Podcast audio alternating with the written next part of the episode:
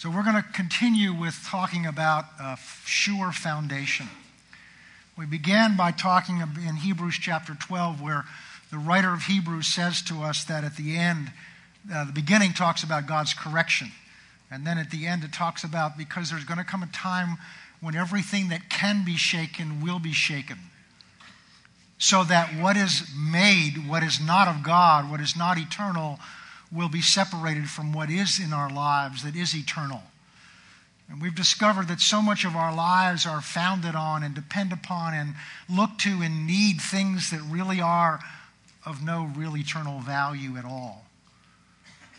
As I get older, I guess maybe it's because I'm getting older and you just you've lived longer and you've walked through some things. Things that used to be so important to me just don't seem so important anymore. I used to get all upset at certain sport teams, I won't mention any names, when they don't do what you want them to do, and it just doesn't matter that much anymore. And as you get older and have walked with the Lord longer, what begins to matter more and more are relationships. And you know what that really is? It's a maturing, I hope it is, it's a maturing to begin to see things more and more the way God sees them and, and what's important to him and what's eternal and what's just temporary. You know, sometimes getting ready for church, and I, I, I almost did it this morning because especially if you're running a little late and you maybe didn't get as much sleep as you want, or you know, or yesterday was hectic or whatever it is, and those of you that still wear ties, you know, you're trying to tie this thing, or ladies, maybe it's getting that last piece of hair where it needs to go or where you want it to go, and it just it has a mind of its own. And my, you know, no matter how many times I tie my tie, the bottom end comes out like that, or you know, and it's like, and you just, it's just a tie. It's just a tie. And it's funny, you see some of these old movies, and they wore them like this anyway.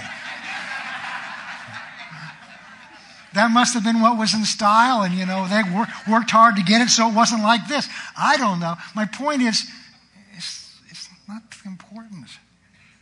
We spend all our energy and get so fretting about things that are just not that important. And the writer of Hebrews says there's coming a time when there's going to be a shaking and it's God's way of separating out of our lives the things that are not of Him, not to take things away from us, but to give things to us. See, God, that's why that chapter is so important that it starts with God as a Father who loves us the whatever he does in our lives is as a father to correct us, to, to help us come up and to be more like him and to be in a place where we walk in greater peace and greater security and greater safety. But as a father with infinite knowledge, he knows much more what constitutes that in our lives than what we know. We think we know what will make us happy. We think we know what will make us secure. We think we know, but God knows infinitely better than we do. And the question is are we going to be children that will allow our Father to correct us so that we can come to that place of peace and of blessing and of security? So when he shakes things, it's not to make us less secure, it's to separate out the things that aren't secure out of our lives so that we have our lives built on things that are secure. And then we looked at, quickly at 2 Corinthians 13:5 where Paul talks about to them you need to examine yourself the church at Corinth whether you really are in the faith. We use that scripture to kind of challenge us that we need to examine ourselves to see what is really, what are the, what are the things we've built our life on? What are the foundations of our life? And then we went over here to Matthew chapter 7. I'm going to read down through it. And I want to make just kind of a preliminary comment because I don't want I don't, because I know how the enemy works. I've sat out there under messages like this before, and I've heard condemnation instead of, instead of correction. I've heard condemnation. I've heard fear instead of, instead of encouragement. So we're going to read down through this. These are still, to me, some of the most powerful verses in the Bible to me, confronting but causing me to grow. Jesus says this. He's just finished talking about false prophets kind of fruit that your life bears. Then he goes into verse 21. Not everyone who says to me, Lord, Lord, shall enter the kingdom of heaven, but he who does the will of my Father in heaven. Many will say to me in that day, Lord, Lord, have we not prophesied in your name, cast out demons in your name, done many wonders in your name? And then I will declare to you, I never knew you. Depart from me, you who practice lawlessness. We've talked about at this point here is Jesus is saying, He's saying, just because what you call me, what you say, doesn't determine where you are. It's not the words of our mouth, it's also what's in our heart. And this is what he's talking about. Many will call me Lord, Lord, but they don't do the will of my Father. And we've talked about that. It's very clear, it's a specific thing he's saying. He's talking about an inner attitude. Because what he's saying here is it's not what you do for me, it's not what you do for my Father, it's not what you call me, it's the attitude you have towards me. It's the attitude you have towards who my Father is in your life, what place He has in your life. That's the foundation. Because he says, On that day, many will say to me, Lord, Lord, have we not done these things for you? Have we not cast out demons? Have we not? Well, I was going to read it. Instead of quoting it, let me read it to you. Because I'll start preaching it if I don't read it. Many will say to me, verse 22, Lord, Lord, have you not prophesied? Have we not prophesied in your name, cast out demons in your name, done many things in your name? Then I will declare to them, Depart from me, depart, I never knew you. Depart from me, you who practice lawlessness. Now, I'm, we're teaching this, and listen very carefully, not from the point of view of your salvation. Jesus was addressing here false prophets, people who were saying things for God, doing things for God, but their heart was not submitted to Him. It says, You call me Lord, Lord, but you, he said, you, you know, you call me Lord, Lord, but you don't do the will of my Father. Instead, you do things for Him, but your heart is not submitted to Him. Now, let me tell you what it does not say. It does not say, Depart from me, you who are not perfect. He's not talking here about being perfect. You never will be until you get to heaven. So he's not talking about being perfect. He's talking about the inner attitude of our heart towards what place have we given God in our life. And God's speaking to us because He wants us to open the door of our heart and allow Him a place in our life that many of us, most of us, perhaps all of us, have not fully given Him yet. Why? Because He wants to do some things in our lives that He cannot do unless we fully give Him that place. He can only be in your life what you allow Him to be. I grew up in church. I wasn't in it all the time, but I grew up. I was faithful. I was. We went to church. I, you know, and when I got in my older years and we were married, I was a deacon in the church, and I, you know, I, I, knew the Bible. I mean, I read, didn't read a lot, but I, I knew some things that were in it. I knew John 3.16. I knew for God so loved the world, he gave his own. I even preached a sermon in that church. I don't want to ever go back and would never want to go back and listen to what that was. I wasn't saved and I was given a sermon in the church, but then again, the pastor wasn't either. So I didn't know that, and I'm sure he didn't know that, but I could tell the difference once I was saved. And, and I did all those things, and yet I didn't know Jesus. I knew who he was. I knew he was the Son of God. I knew he died for my sins. I knew he died. But I had never allowed him into my life to be my Savior. Until one night in my living room, about one in the morning, I stood there and I opened that door of my heart just a little bit. And I asked him to personally, I now allowed him a place in my life that I had never allowed before. He changed me eternally by doing that. And so people can know who he is. They can talk about him. They can say who he is. And their church is filled with people today that are doing just that, but they've never allowed him to be Savior in their heart. And what he's talking about here is allowing him to be Lord in my heart. So the distinction he draws is he says, You do things for me, but you've not submitted to do my Father's will, whatever that may be. We exercise our own independent judgment about what's right and wrong or what I'm going to do instead of saying, God, whatever be it done unto me according to your will. Because notice at the end of that verse 22, he says, You who practice lawlessness. Lawlessness means I'm the, I decide, I'm the ultimate authority of what's right and wrong in my life. I'm the ultimate authority of what God's word means. I'm the ultimate authority. I'll listen to what God has to say, I'll listen to what you have to say, but I reserve the right because I have the right. I'm my own person. Yeah. I have the right to decide for myself. That's lawlessness. That's saying, I have a higher authority in my life than you do, God. That's what happened in the garden in Genesis chapter 3. And that's the issue here. And now he goes on to talk about foundations.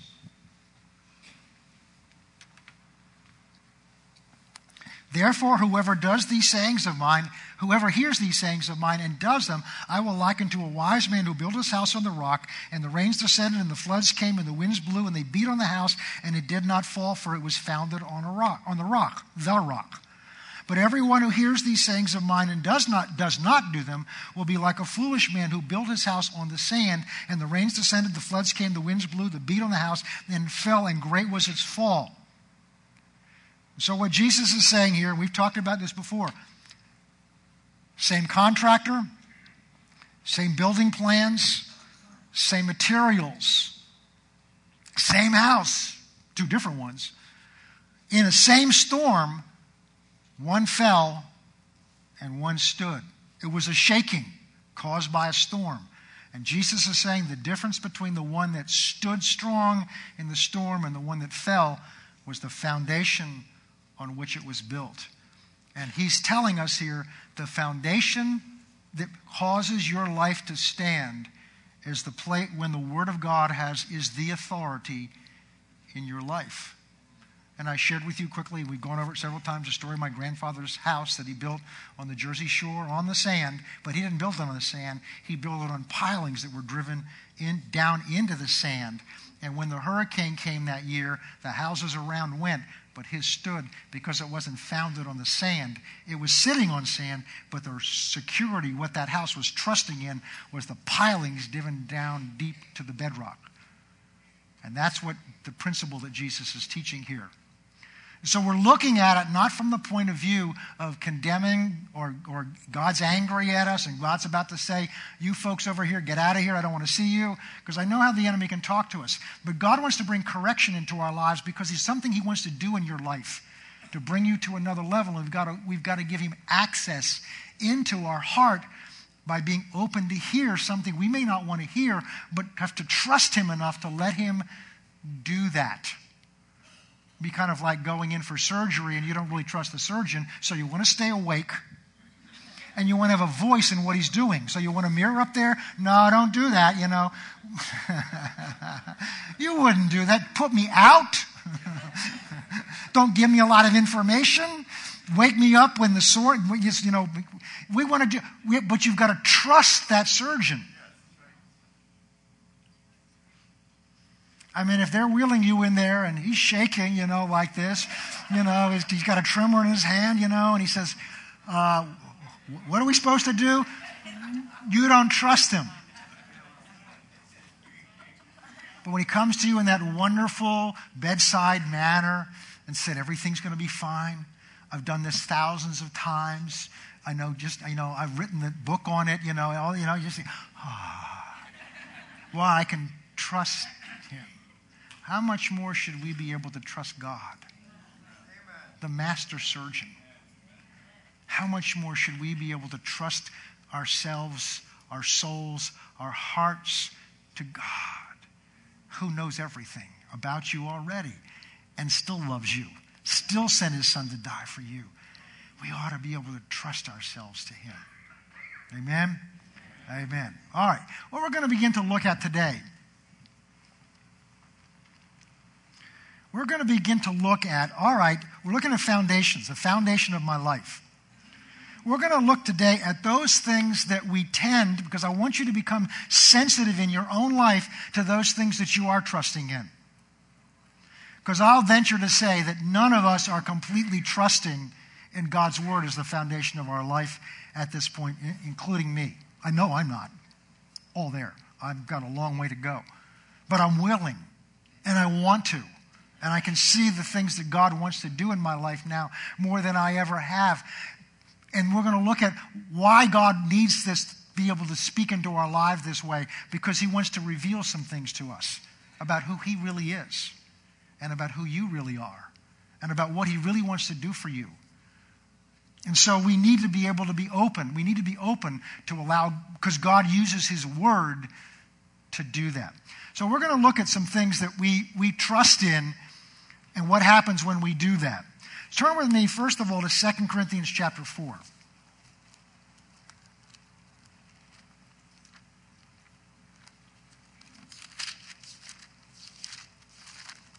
2 Corinthians chapter 4.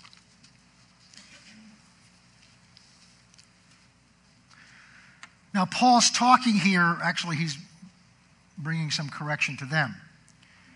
And Paul's, Paul's talking at the end of chapter 3 about a process by which God causes us to grow and mature, and it's the Word working in us taking us from glory, one level of glory, to another level of glory, as the veil that's, that blinds us from seeing who God is and the veil that blinds us from seeing who we are is removed.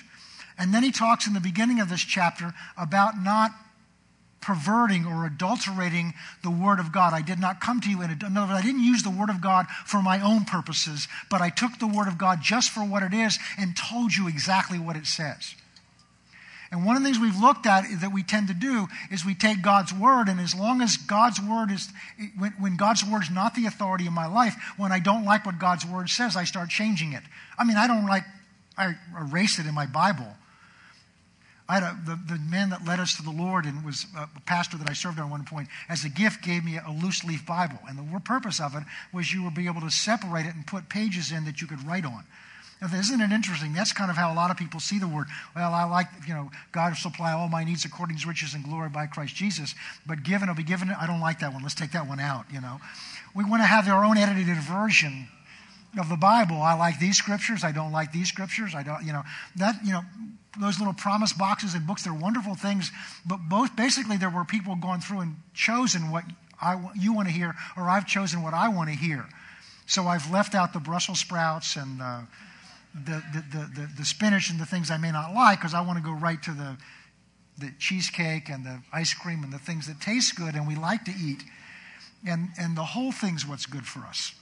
And when I do that, I'm in charge of the process instead of letting the Holy Spirit being in charge of the process. So Paul talks at the beginning of this, of this chapter about, I did not come to you doing that. I came to you with the Word of God, and I taught you the Word of God just as it is. But I want to pick up because now he's going to give a little bit of his testimony here, kind of as a comparison for them, so they can remember, remind themselves of, of who he is, who what he's done. We're going to pick up at verse eight. For we are hard pressed on every side, yet we're not crushed. Ever feel that way? We're perplexed. This is the Apostle Paul. Now, he went through some difficult challenges because to bring the gospel to the pagan world, he was opposed. And anytime you start bringing the gospel where the devil is, you will be opposed. And Paul, uh, Jesus tells us that's going to happen. And so Paul's talking about some of the pressures he went through, some of the shaking that went on in his life. We're hard pressed on every side, yet not crushed. We're perplexed. We're confused, but we're not in despair. We're persecuted, but we're not forsaken. We've been struck down, but we're not destroyed. Always carrying about in the body the dying of the Lord Jesus, that the life of Jesus may be manifest in your body. For we live, we who live are always delivered to death for Jesus' sake, that the life of Jesus may be manifested in our mortal bodies. So then death is working in us, but life in you. Since then, we have the same spirit of faith, according to what is written, I believe, therefore I spoke. We also believe, and therefore we speak. And this is it. Knowing that he who raised up the Lord Jesus will also raise us up with him and will present us with you. For all these things are for your sake, that grace may be spread through the many and may cause the thanksgiving to abound to the glory of God. What's that all about? Paul's talking about some of the pressure he's gone through, some of the shaking he's gone through, not because he was disobedient, but because in the acting out of his obedience, he ran into opposition. And Paul, I love the Bible, Paul's human.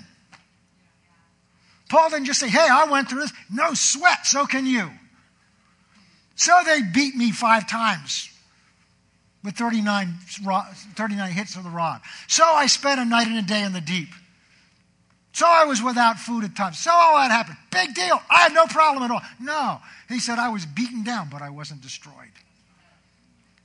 I knew every time, every moment, exactly what the purpose was. No, Paul says, there were times I was perplexed. I didn't know what's going on here. Paul. But I was never in despair. No matter what happened to me, no matter what tried to shake my life, I went through it and I felt it, but it never ultimately stopped me. It never ultimately stopped me. Why?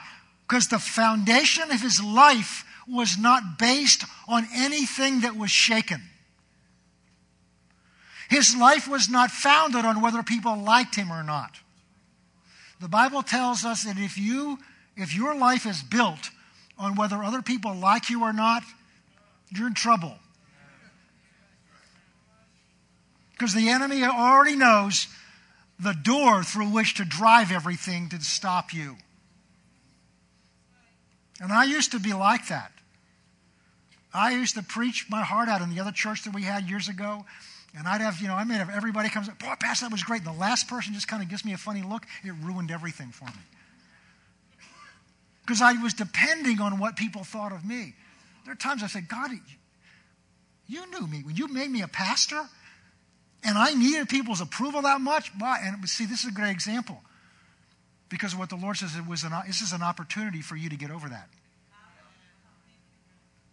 This is an opportunity for you, because see, God often puts you in circumstances that aren't comfortable for you, that don't fit what you think you're like. Why? Because He wants you to grow. We don't grow by being around people that are just like us. We don't grow by being comfortable.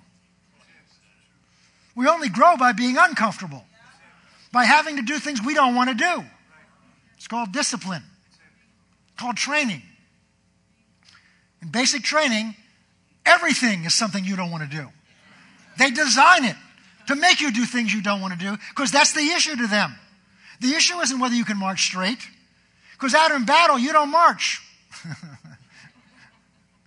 you don't wear your best uniform. But they make you do that because they're training you to do things you don't want to do longer than you think you can do them. And God is the master trainer. God is a master trainer. So Paul learned the reason these things did not shake him. They may move him, but they didn't shake him because his life was not founded on those things. So Satan couldn't take anything away from him. Satan couldn't destroy anything in his life that would shake him because his life was not based on any of those things. All right. What was it based on? And here's one of the keys. Verse 16. Therefore, we do not lose heart, even though our outward man is perishing, but the inner man is being renewed day by day. For our light affliction, which is just for a moment. Did you just go back and read some of those things he went through? Our light affliction, which is just for a moment, is working for us a far more exceeding weight of glory. Paul was basing his life not on the circumstances of the world that was around him, not by whether he was with people that liked him or didn't like him, not by whether he had a lot or he had a little in the bank, not by whether he was, was sleeping in, you know, a Westin five star hotel or he was in some flea bag over in Bangladesh. None of that mattered to him. I'm sure he liked the Westin better than the flea bag, but it didn't shake him wherever he was because his life was not founded on that. His life was founded on, that's why Paul saw everything he went through is a momentary. That's talking about the time you're going through it. As a momentary, and then he said, light affliction. Being beaten with rods, with rods for, for preaching Christ. Being excommunicated from the church Everybody walked, turned away from him at one point. And at the end of his ministry, all those people in Asia Minor that he did all this for, they all walked away from the Lord anyway. But if you read the Apostle Paul in 2 Timothy, he's not discouraged and downcast. He's not saying, What did I do all this for? I gave all this up for those people and they turned away. Oh my, he's, see, he didn't do it for them. He did it for his Lord.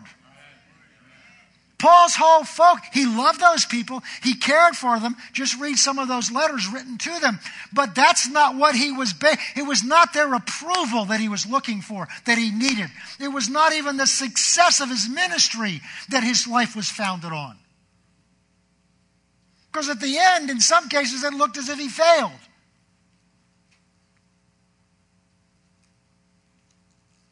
If Jesus looked at his ministry from a natural point of view, it looked like a disaster at the end. He trained them, disciplined them, taught them, demonstrated miracles, had them perform miracles, goes to the cross, is raised from the dead. They're still not sure who he is. They've gone back fishing. And this is the foundation of the church? But see, Jesus knew that the strength of the church was not going to be in Peter and James and John. That's why he told them, wait in Jerusalem. Because you don't have enough yet until you're endued with power from on high. And that's when things changed. That's when timid, scared Peter became bold. That's when the Apostle John flowed in love. That's when all these things began to change. The foundation of Paul's life was none of those circumstances. So Paul could look at everything he'd been through, the scars on his arms and the, the memories of imprisonment and, and some of those things, and he could call them momentary, light afflictions. Why? Because they're earning for me, he says, an, an eternal, that's the length of time, weight, heaviness value, weight of glory. Now, how can he walk through life doing that? Because it wasn't by looking in his bank account, it wasn't by looking at his fine clothes. This is how he could do it. Verse 18. While we look not at the things that are seen, but at the things that are not seen. For the things that are seen are temporary so the, the, the, the, affliction that Paul was going through was something that his senses could detect. He could see the bruises on his arm. He could see and hear the yelling and the screaming and the opposition of the religious leaders. He could hear their threats.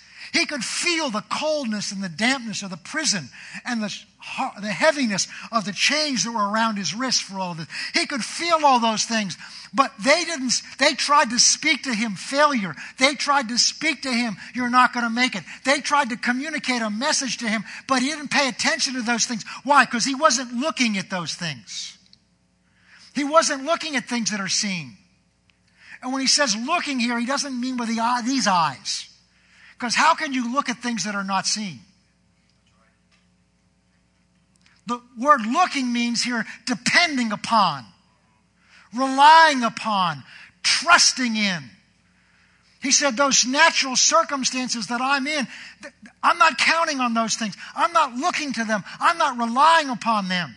For we look not at the things that are seen. The word seen isn't just these eyes, it has to do with our, all our senses. For we look not at the things that are seen, but at the things that are not seen. For the things that are seen are temporary, but the things that are not seen are eternal. So the first thing we build our lives on, we're trained to build our lives on, are our senses and trust in our senses. Now, when it comes to driving home today, trust your senses. When you pull out on 195, and your senses tell you there's an 18 wheeler bearing down on you, trust them. Because that's, you know, that's a natural affair of life. But when the Word of God says something that's contrary to what your senses tell you, you have a choice to decide which one you are going to believe. And if you have learned and are learn or are learning to base your life founded on what God's word says, then one of the things you're going to have to at some point deal with is what happens when the word of God says one thing and your senses are screaming at you something else.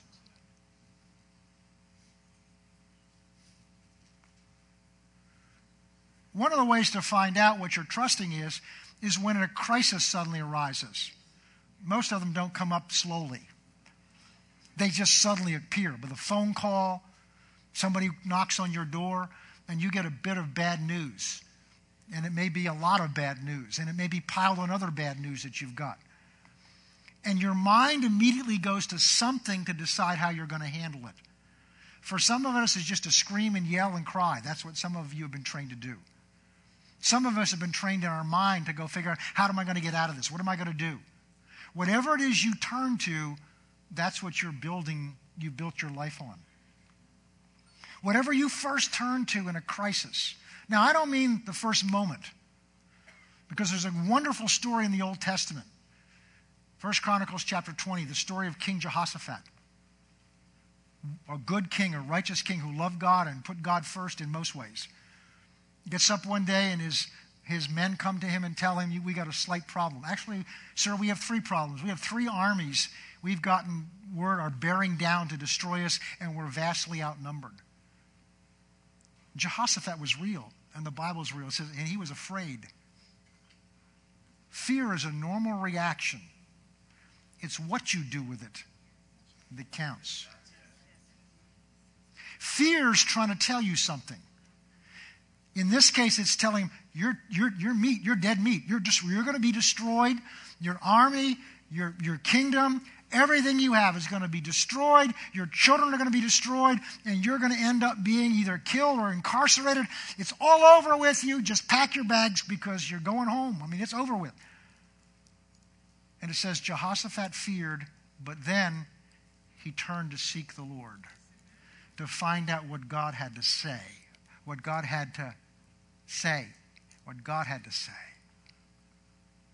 And what he did in that case is he called the National Day of Fast, and the whole nation came together to seek God of what they should do.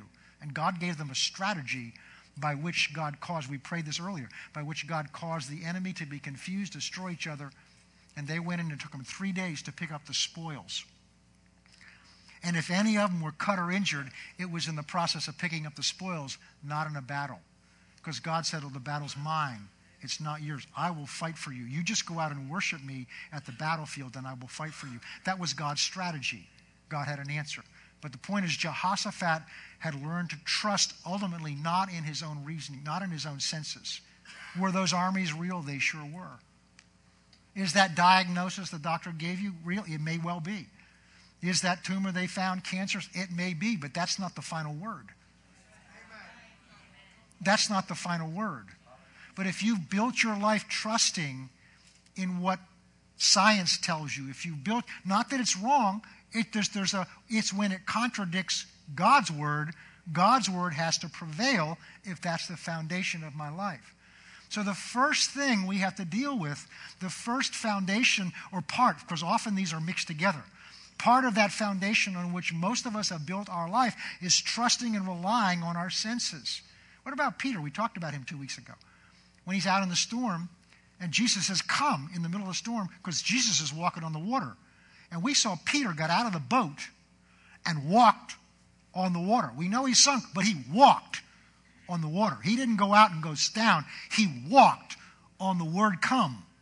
He walked on the power and authority of Jesus' word because he trusted in that word for a few moments at least, more than he trusted in his senses.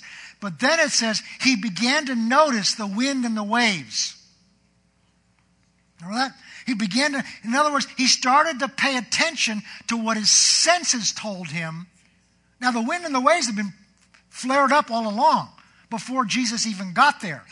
But he stopped focusing, he stopped putting his ultimate trust in Jesus' word and began to consider the wind and the waves. Now, Jesus' word come says you can walk on water. The wind and the waves are saying you can't. So there's a conflict of authority here. And for a little while, Peter gave Jesus' words greater authority in his life than the authority of his senses, but he wasn't trained enough in it.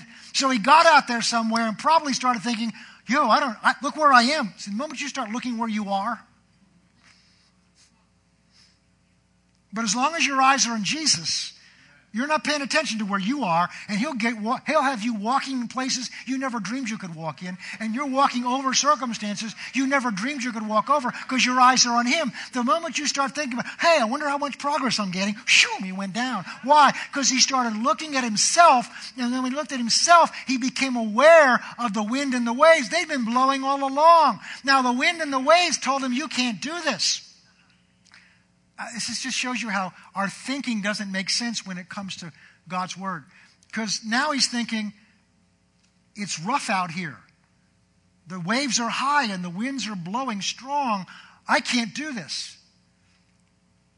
Now, let me ask you this question Is it easier to walk on smooth water than rough water? Because if you think so, we got a pond out here that's nice and smooth. What did the wind and waves have to do with it? But in our natural thinking and senses, wind and waves tell you you're going to go down, you're in trouble. It was the wind and waves he was paying attention to when he was in the safety of the boat. And if you're going to trust in the safety of the boat, you better pay attention to the wind and the waves. But if you're out on the word come, the wind and the waves have nothing to do with it.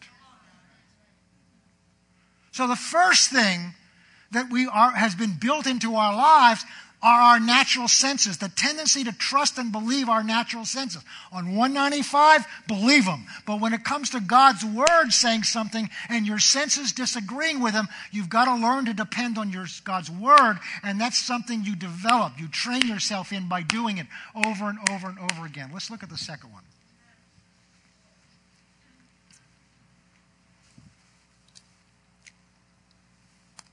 Proverbs chapter 3. And these tend to go together.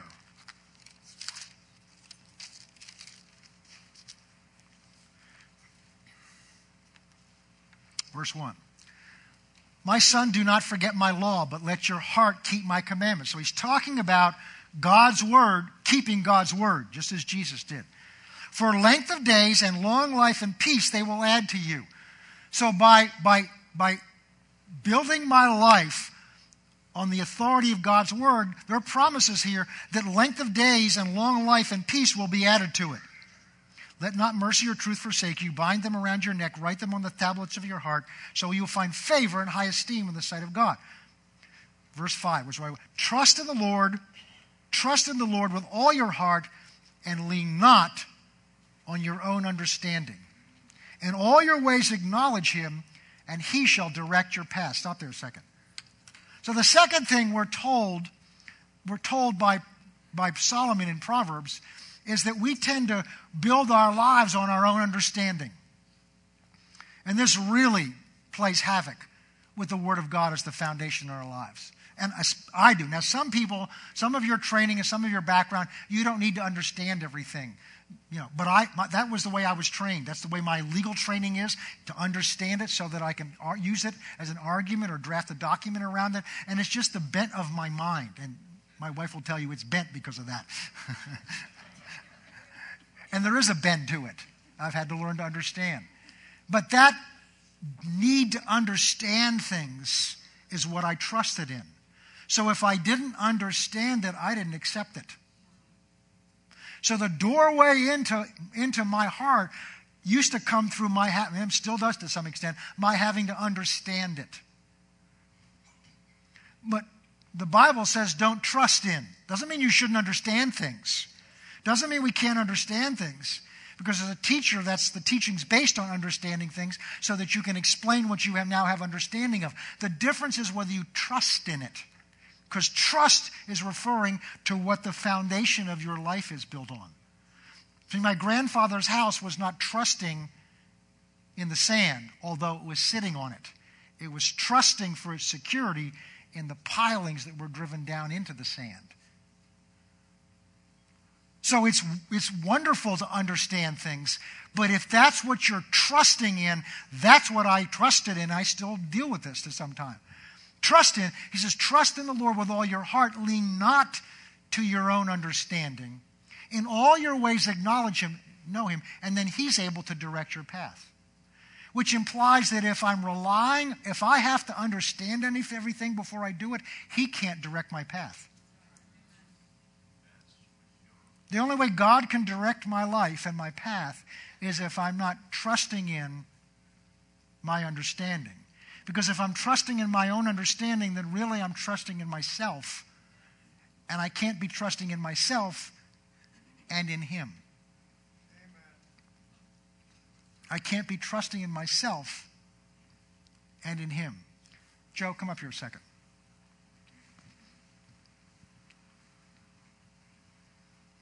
I want you to stand right there. I've done this before. Just, you know, you're going to be an usher to me, all right? A small one. You're, you're God, okay? don't, don't let it go to your head. All right, you're God. All right? Now, here's what so many of us do. He says, Trust in the Lord with all your heart, lean not to your own understanding. Right now, I'm trusting in my feet to hold me up. But I can lean towards Him. And he's, he's God in this case, just in this case. I can lean, I can lean towards Him a long way, but I'm not leaning on Him. I'm still trusting in my feet to hold me up. So don't look at what you're leaning towards, look at what you're trusting in. There comes a point, like Peter on the edge of the boat, and I'm still fighting it. My, every, I'm fighting it because I got to know whether I can trust myself to Him. Now I'm resting on Him. Now listen carefully. I'm resting and if, if he's strong enough and faithful enough, I'm okay. But if I can't trust him, I'm not going to lean back. I'm going to lean towards, but I'm not going to rest in him. Thank you, Joe.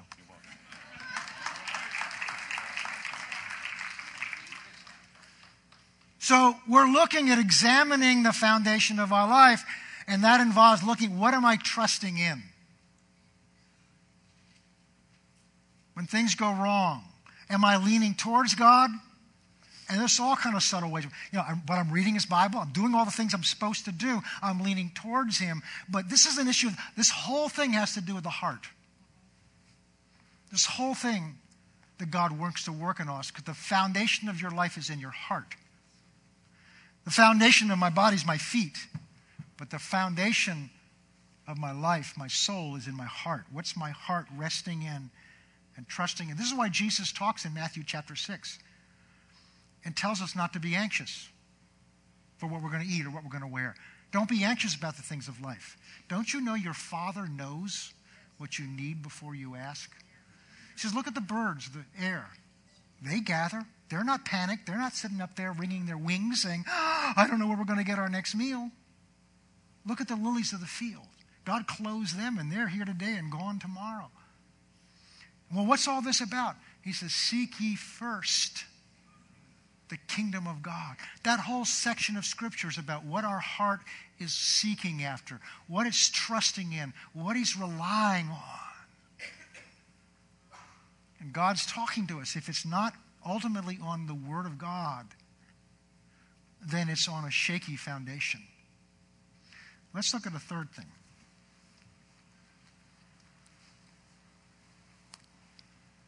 2 Corinthians chapter 10.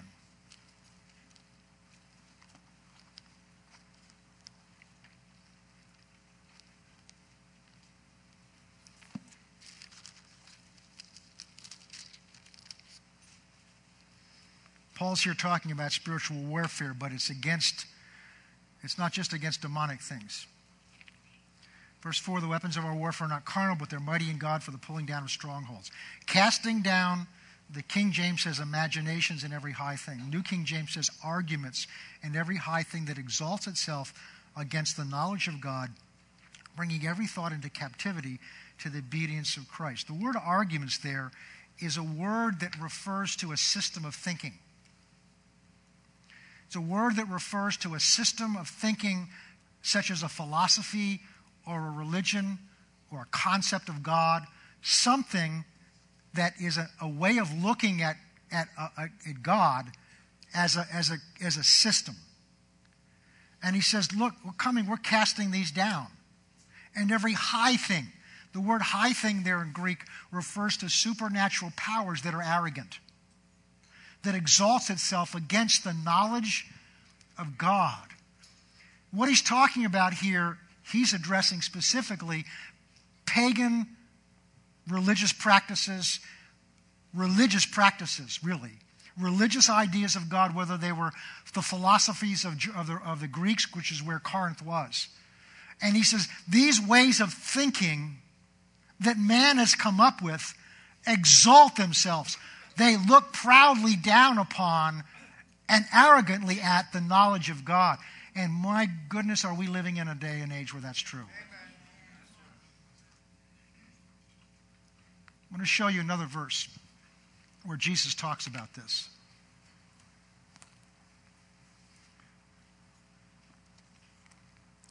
Let's go to Mark chapter 7.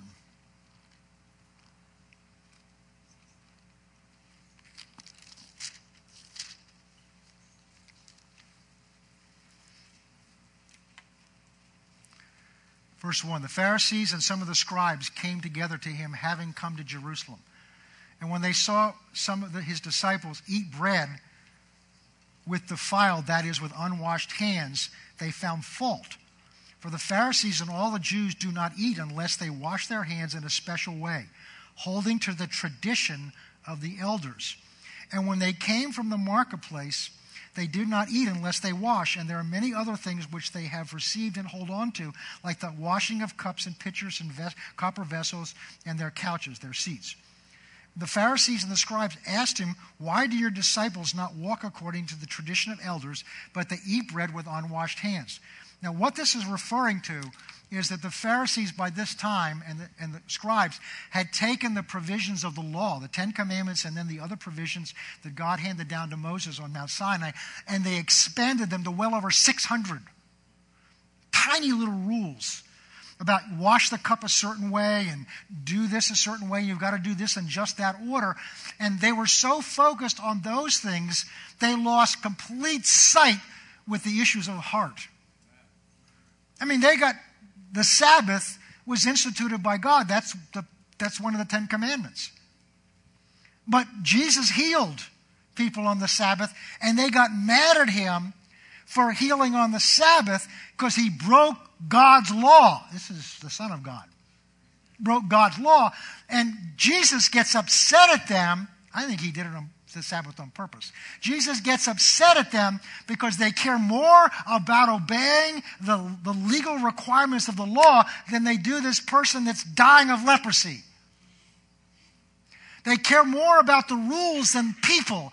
And God cares about people, and the rules are given to help us prosper as people, but not to keep us, keep Him from people.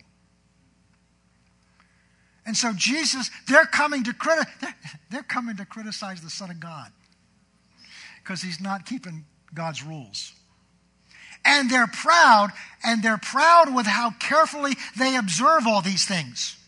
And they look down on people that don't. And oh, do we have to be careful of that?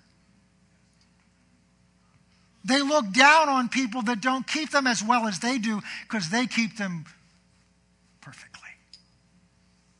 So they're criticizing the Son of God because he's not keeping the law as well as they do. Ooh. But see, that's what pride will do. Pride will blind you to the point where you become arrogant before God and you tell him what he, who he is and what he needs to do. That's what they were doing. They were criticizing God because they knew better.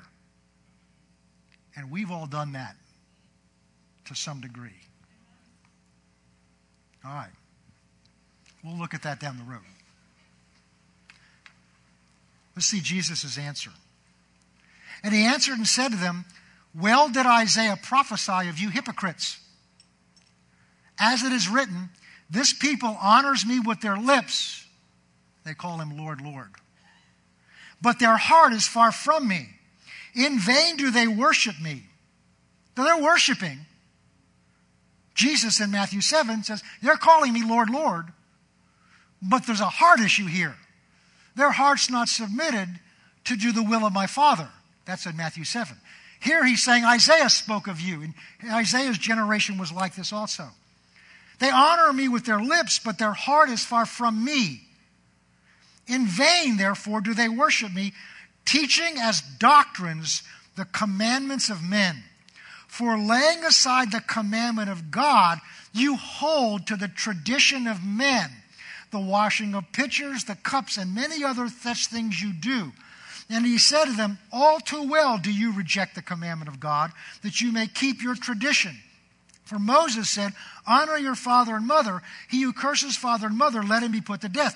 But what you say is, If a man honors his father and mother, whatever profit you may receive from me is korban, or it's a gift to God. In other words, I'm going to honor my father and mother, but I, am going to keep a part of it out of it so that I can give to God. In other words, I'll take what God says, but I'm going to, I'm going to, I'm going to interpret it this way so that I can keep part of it aside. Kind of like King Saul. When God said, utterly destroy King Agag and all the Amalekites. And when Saul, God sent Samuel to give an account, for Saul to give an account, he said, Well, I, I you know, we completely obeyed God. Because we did basically what God said. God said to get rid of everything, and we got rid of all, and we just kept the best of the sheep so that we could make an offering to God. So we took what God said and we figured out what He meant and what was a good idea. To, so together, God and, and I have figured out how to do this. And that reflects an attitude about God that he's smarter than I am, he's wiser than I am, he's stronger than I am, he's better than I am, but I'm somewhere in there. I'm somewhere in his league where I can at least put my two cents in. Because together we're going to come up with the right thing to do.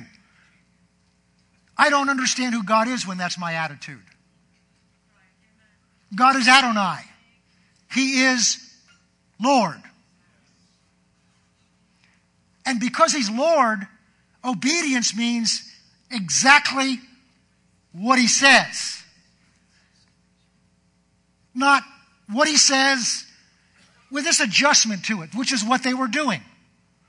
They were honoring their father and mother, but they were pulling part of it aside on the pretext that they were going to give this to God and honor God with it. And so Paul, Jesus is saying, what you've done is you've taken the commandments of God and you've adjusted them. You've added to them, taken away, adjusted their focus. You've taken God's commandments and you've made some adjustments to it, either because you thought better or because you want to, don't want the full impact of them. And look at what Jesus says about that. Verse 12. Then you no longer let him do anything for his father and mother. Verse 13. Making the word of God of no effect. Your traditions which you've handed down, and many such things do you do. What he's saying is when we take God's word and we do anything else with it other than accept it as the word of God, we're making it of no effect in our life.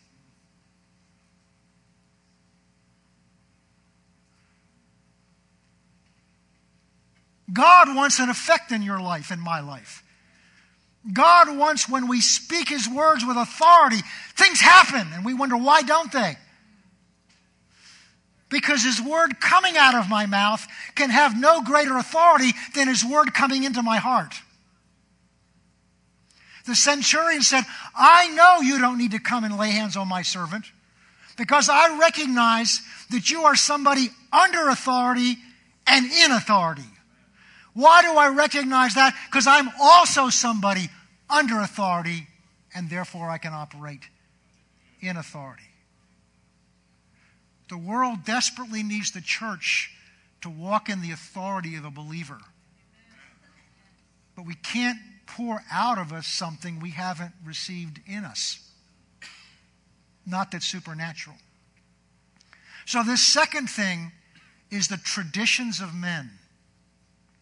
And a tradition, a religious tradition, is where we take what God said and we either adjust it because we know a better way of doing it, or we add something to it where we take what God has given and we've adjusted it to improve it. Just as God told Moses, when you build an altar to me, either make it of dirt or make it of stone, because the moment you cut that stone with a tool, you have profaned it. You have added something of yours to something that I gave you. And when we, a tradition, say, well, you know, we don't, we don't have traditions. Oh, sure we do. Some of you have come from churches where you're steeped in tradition. You stand when you're supposed to stand. You bow when you're supposed to stand. You say the words what you're supposed to say. All these traditions. And I was raised in some of a different tradition than you were, but in a tradition many of you were raised in. And there's nothing wrong with tradition as long as it's not dictating God's word to us. And Paul says that, or Jesus says, the traditions of man, our way, which is my way of understanding God. God has to be this. God would never do these things. And I'll show you, I've mentioned this to you, how far, to what an extreme that can go, because there's entire churches in this country that now, well known preachers, preaching that God, because God is love, therefore he would never send anyone to hell. Therefore, there cannot really be a hell there cannot really be people in hell because God's so good. He, oh, he'll threaten us with it because just to get us to shape up, but he doesn't mean what he says. Oh.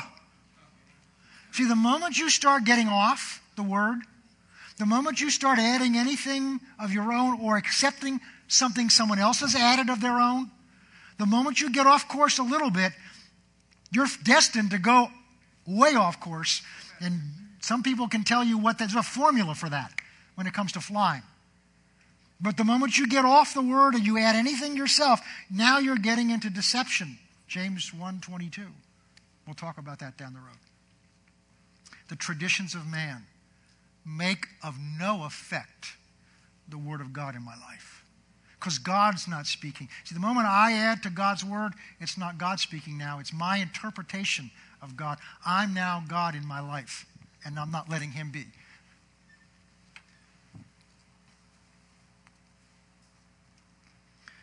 I'll close with this example. It's in Luke chapter 5.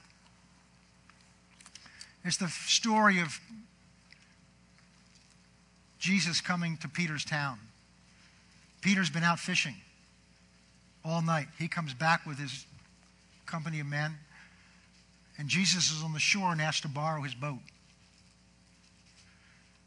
Luke, Luke chapter 5.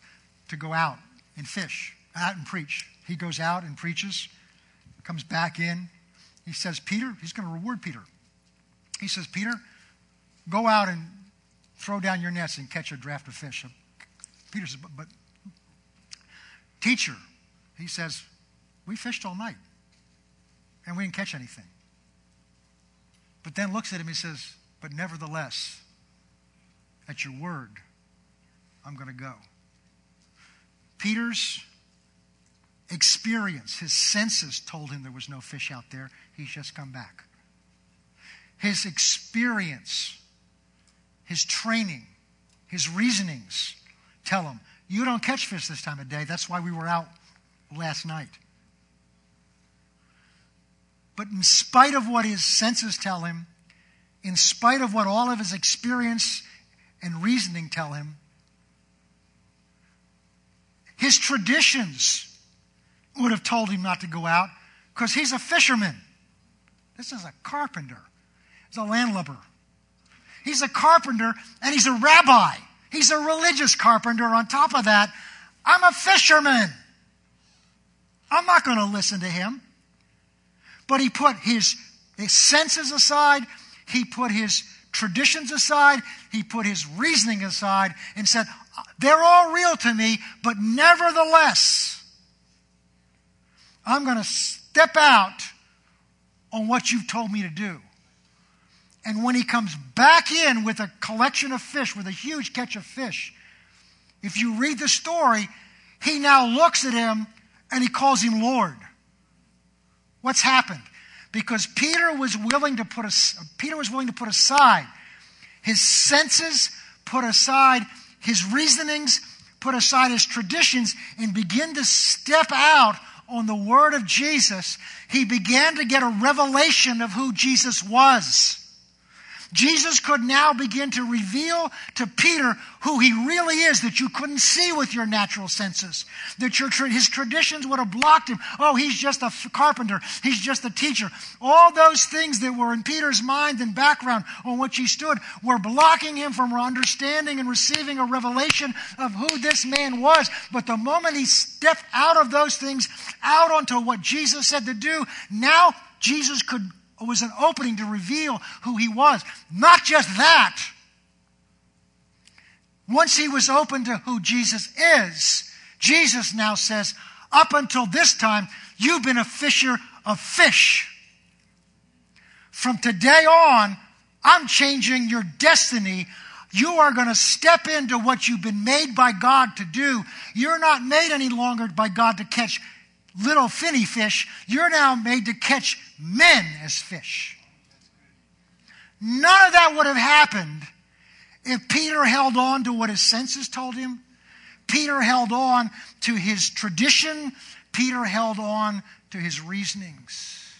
But because he was willing to allow just the simple word of God, do something that doesn't make sense to your senses do something that doesn't make sense to your reasoning. Do something that violates your traditions. But do it because God said so. The moment he stepped out on that, it became clear to him that this rabbi was God. And because he now had that open revelation, God could now reveal to him who he made him to be. The reason God wants us to make this adjustment is because of what He wants to do in our lives. What He's called us to be and to do, and to know Him and to worship Him. Let's pray. Father, we just stand in awe of who you are and what you've done. And as we prepare in a few moments to leave from this place, we come in these moments we have left as a congregation and we acknowledge that none of us are where we need to be in all of this. Because you're our Father who loves us. You're speaking to us by your Spirit.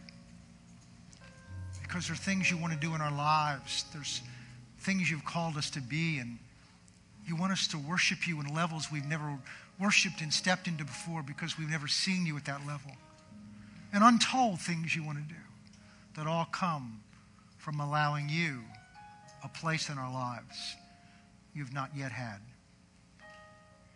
So, our prayer today, Father, is that in this week that lies ahead, that your precious Spirit would take the things that have been said and have been touched our hearts and we begin to work them in our lives, work them in our hearts. And just, Lord, open our eyes to see truth. Open our eyes to see truth. And we thank you for that. In Jesus' name.